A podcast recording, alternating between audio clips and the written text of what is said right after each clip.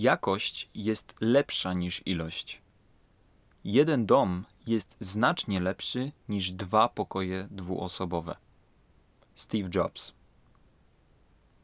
Witam Cię, drogi słuchaczu, w kolejnym, dziewiątym odcinku podcastu Twoja firma na Facebooku. Dzisiaj zaczęliśmy trochę górnolotnie od słów wielkiego wizjonera, który już niestety nie żyje. W powiedzeniu tym jest naprawdę sporo prawdy i można to odnieść praktycznie do każdego aspektu życiowego, w tym również do Facebooka.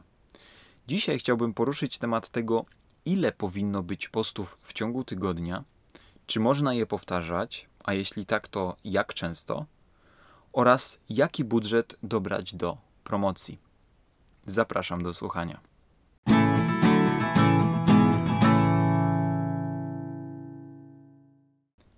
Ile publikować postów w tygodniu?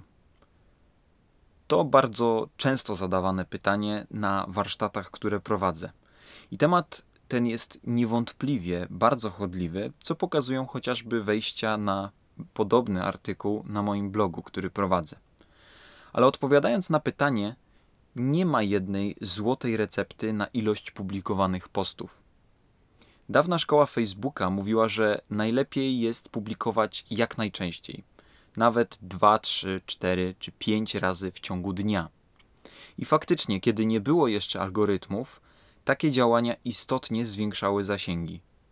Pytanie jednak, czy za tym wszystkim szła jakość tych postów. Obecnie liczy się to dużo, dużo bardziej. Jeśli więc zastanawiasz się, ile powinieneś publikować wpisów w ciągu tygodnia, to zapytaj też sam siebie, ile jesteś w stanie stworzyć dobrej jakości postów.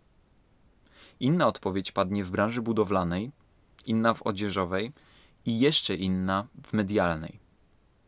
Z doświadczenia wiem, że publikacja jednego postu, góra dwóch dziennie to absolutne maksimum.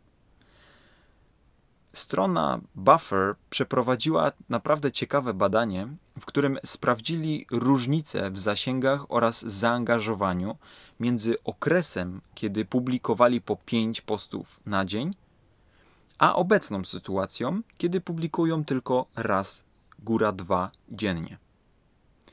Jakie wyniki osiągnęli? Ich zasięgi wzrosły z 44 tysięcy do nawet 170 tysięcy na tydzień. To niesamowite. Tylko i wyłącznie przez zmianę częstotliwości publikacji.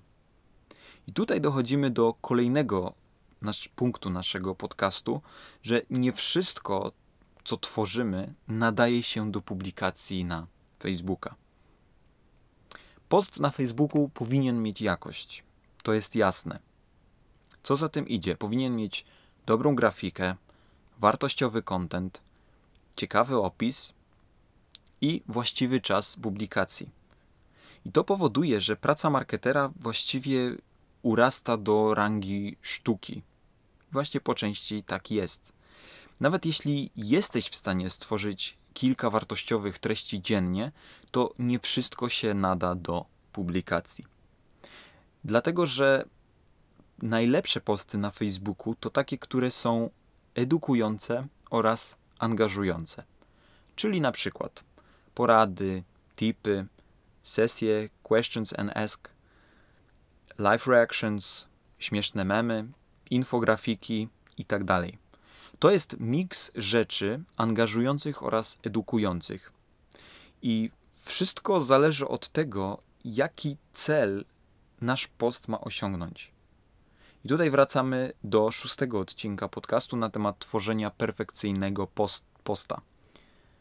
Musimy sobie zadać pytanie wcześniej, czy chcemy edukować tych, te osoby, naszych fanów, czy chcemy, aby przeszły na naszą stronę www, czy chcemy zbudować jak największe zaangażowanie.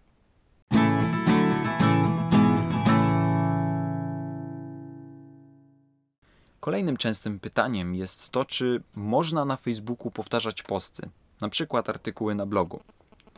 Oczywiście, że można, a nawet trzeba. Jeśli wejdziemy na stronę główną naszego fanpage'a, to u góry na pasku zobaczymy napis statystyki. I po wejściu w te statystyki będzie, ukaże nam się lista wszystkich postów, które dotychczas opublikowaliśmy. Możemy je filtrować na podstawie zaangażowania lub zasięgu.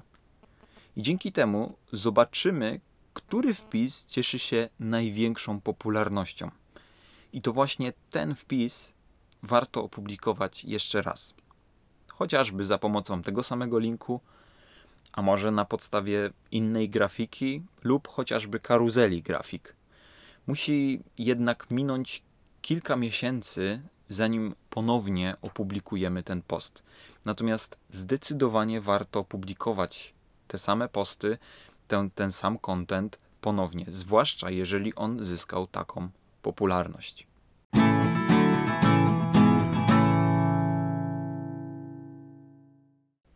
Ok, wiemy już w takim razie, ile mamy postować, w jakim charakterze i czy możemy powtarzać posty. Ale co z tym budżetem? Ile przeznaczyć pieniędzy na reklamę? Jaka powinna być proporcja tego budżetu? I jakie kampanie reklamowe prowadzić? Na moim blogu pisałem na temat strategii lejka sprzedażowego. Jest to bardzo skuteczna strategia, dlatego zachęcam Cię do zapoznania się y, z nią. Y, link możesz znaleźć w opisie tego odcinka podcastu. W mojej strategii ja aż 60% całego budżetu przekazuję na promocję, na promocję u góry lejka sprzedażowego. Góra lejka sprzedażowego ma na celu zwiększenie zasięgu. Promuję zatem blog, podcast czy na przykład filmiki. I w ten sposób nowe osoby dowiedzą się o mnie i o tym, że jestem ekspertem w swojej dziedzinie. W tym miejscu w ogóle nie sprzedaję. Zwróć uwagę, 60% budżetu i zero sprzedaży. Dopiero resztę pieniędzy, resztę mojego budżetu używam do celów stricte sprzedażowych lub do pozyskiwania kontaktów. Czyli będzie to na przykład reklama na Facebooku, reklama newslettera, czy chociażby reklama produktu. I w tym miejscu kieruję reklamę do osób, które mnie znają, które odwiedziły moją stronę www, które zaangażowały się na fanpage'u itd., tak itd. Tak Są to tak zwane ciepłe kontakty. I dzięki temu właśnie ta sprzedaż jest zdecydowanie łatwiejsza. Ale także i wyniki reklam są dużo lepsze, mimo mniejszego budżetu. I ja zrobiłem kiedyś taki test, w którym włączyłem dwie identyczne reklamy webinaru z identyczną grafiką i z identycznym tekstem. Pierwsza była do osób, które odwiedziły moją stronę www, a druga do użytkowników, którzy wydają mi się, że są moją grupą docelową. I w pierwszym przypadku koszt pozyskania lida wyniósł mnie złoty 22. W drugim przypadku, w drugiej reklamie 2 zł i 61 groszy. A więc ponad złotówkę taniej pozyskałem lida. Dlatego zdecydowanie zachęcam Cię do wdrożenia takiej strategii. 60% na zwiększenie zasięgu. To już wszystko w dzisiejszym odcinku podcastu.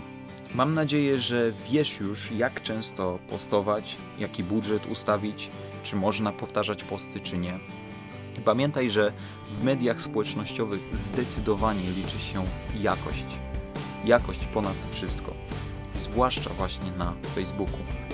Tymczasem my słyszymy się już za dwa tygodnie w kolejnym odcinku podcastu Twoja firma na Facebooku. Do zobaczenia.